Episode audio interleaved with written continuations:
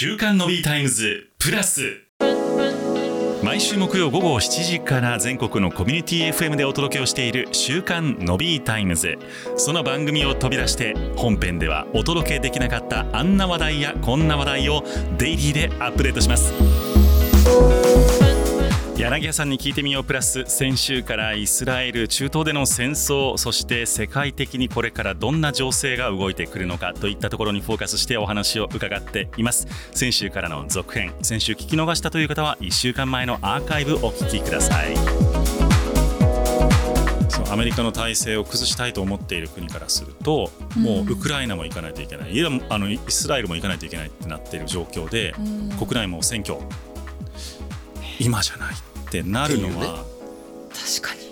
言いたくないですけどそれ多分そうですよね。っていうね。うん、だからなんだろうなそのやっぱり政治って経済とね、つながってるというい。つもの話ですけども、はい、あのー、でどうしてもこういう争いごとがあれば、あのー、動かないわけにはいかないと。うん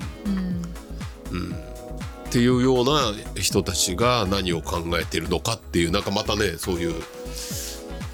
ところにあの嫌な想像だけどもいろんなこと考えなきゃいけなくなりますよね。まあ、なんか少なくともアメリカと中国は早いうちに手を組んどいてほしいなというのは正直に思うんですけどだから今、えー、と米中首脳会談が、えー、高等市中にあるかもしれないという話も出てますけれども、まあ、それがうまく実現して本当に中国が裏切らないというようなことになってくればだいぶなんでしょう勢力図は変わるのかなという感じはするんですけどそうですね、うん、あのだから中国が今、あのまあ、不動産の話とかで国内の経済がちょっと厳しいかなと、はい、で今までとちょっと違う、はい、でそんな中で、まあ、習近平っていうその彼が非常に強い勢力を持ちすぎてしまっているというあたりが、なかなかじゃあ少し小さくしたらと言っても、うん、そんな簡単じゃないかなと、うん、だからその大きさ強さというのと今あののびさんが言ってくれた、まあ、米中の、はい。ね、どうやってここを、まあ、あの乗りく乗りころ乗り切ろうとしてるのか、うん、まあ、実際にはね、あのー、デカップリングの方が言われてることが多いですよね。あの一緒にはならない、ね、一緒にはならない、はい、一緒にはやらない、だからね、その iPhone の問題だアップルの問題だって言っても次はインドだっていうね。みんなももう中国があんまりにもそうだったらっていう。まあそうなりますよね、ね、アメリカとあんまりこうねいざこざ起こすようだったらっていうのはだから商売がどんどんインドの方にそうなんですよね。ありますよね。うん。だからネクストチャイナっていうやっぱり言われ方でインドとかあるいはメキシコとか、うん、それからベトナムとかその新たなえー、サプライチェーンを作りに行くとか、うん、まあそのあの新しい話はもちろんその国の発展とかそれぞれの、えー、理由があってそれはまあそれでいいんですけどもでも根本的なところでやっぱり大国がそうですね、あのきちんと話ができるかどうか、はい、これは大きいですよね。まあ、これが、うん。本当になんか結構今年って歴史的な分岐点になっているような気がするんですよね、うん、去年今年か。このウクライナまたイスラエルっていうそうですね。うん。あのなんかこういう時にちょっと日本のなんか出番じゃないのかなって私は期待はあるんだけどもなかなかねそういうネットワーク持ってないとやっぱり動けないんだと思うんですよね。でもイスラエル情勢も今のところ日本政府はバランスの取れた対応というか、うん、あのパレスチナ側にもイスラエル側にも両方パイプがあるっていう状況なので、うん、まあ、何らかねトルコとかと一緒にできるのかなというふうには思うんですけど。もうまさにこういう時に強いのトルコなんですよね。へえそうなんですか？あのいろんなやっぱりパイプを持ってる。トルコが。うん、そうですよ中東では得意な存在なんですよ、トルコって。もうそこは本当にあのいつもまあまあねエルドアンっていうやっぱりああいう人が必要。よしあしあるんだけど。なぜかプーチンさんと話をしていたりとか。なぜかウクライナともパイプがあったりとか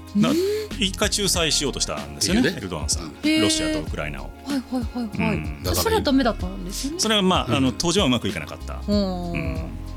へえトルコってそういう立ち位置なんですね。だからあのオスマントルコから歴史を経ていろんな歴史を経てあそこ行くとびっくりしますよね。あの、えっと、教会がね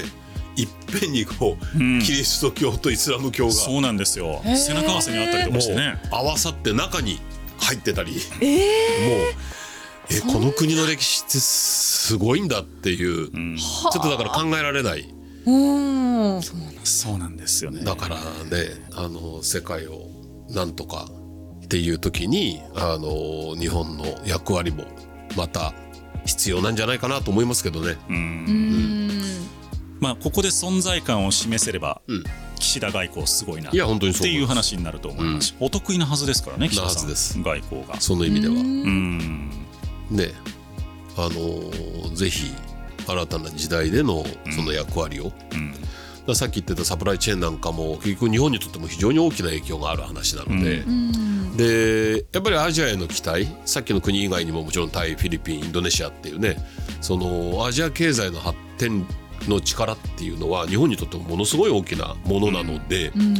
そういった意味ではこの政治的なところできちんと役割を果たすことが自分たちの経済にとってもそして他の国の経済にとってもプラスに働くという、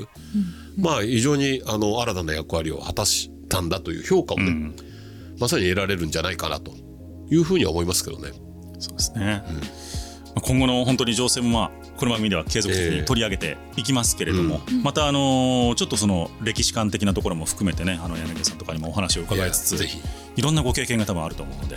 うん、ちょっと今回は違うぞっていうのが多分今回の柳さん、もうまさにそうですね、えー、肌感というところなのかなと思います。そう思いますね。そういうのが現実にならないことを願いますがそうですね。はい、うん、えー、逐一お知らせをしていこうと思っております。よろしくお願いします過去の実績や予想見解は将来の運用成果を示唆あるいは保証するものではございません。投資信託のお申し込みにあたっては投資信託説明書等をご確認いただきご自身でご判断ください。柳さんに聞いてみようプラス、えー、青空投信の柳会長と今日もお届けをいたしました。また来週もよろしくお願いいたします。よろしくお願いします。ありがとうございました。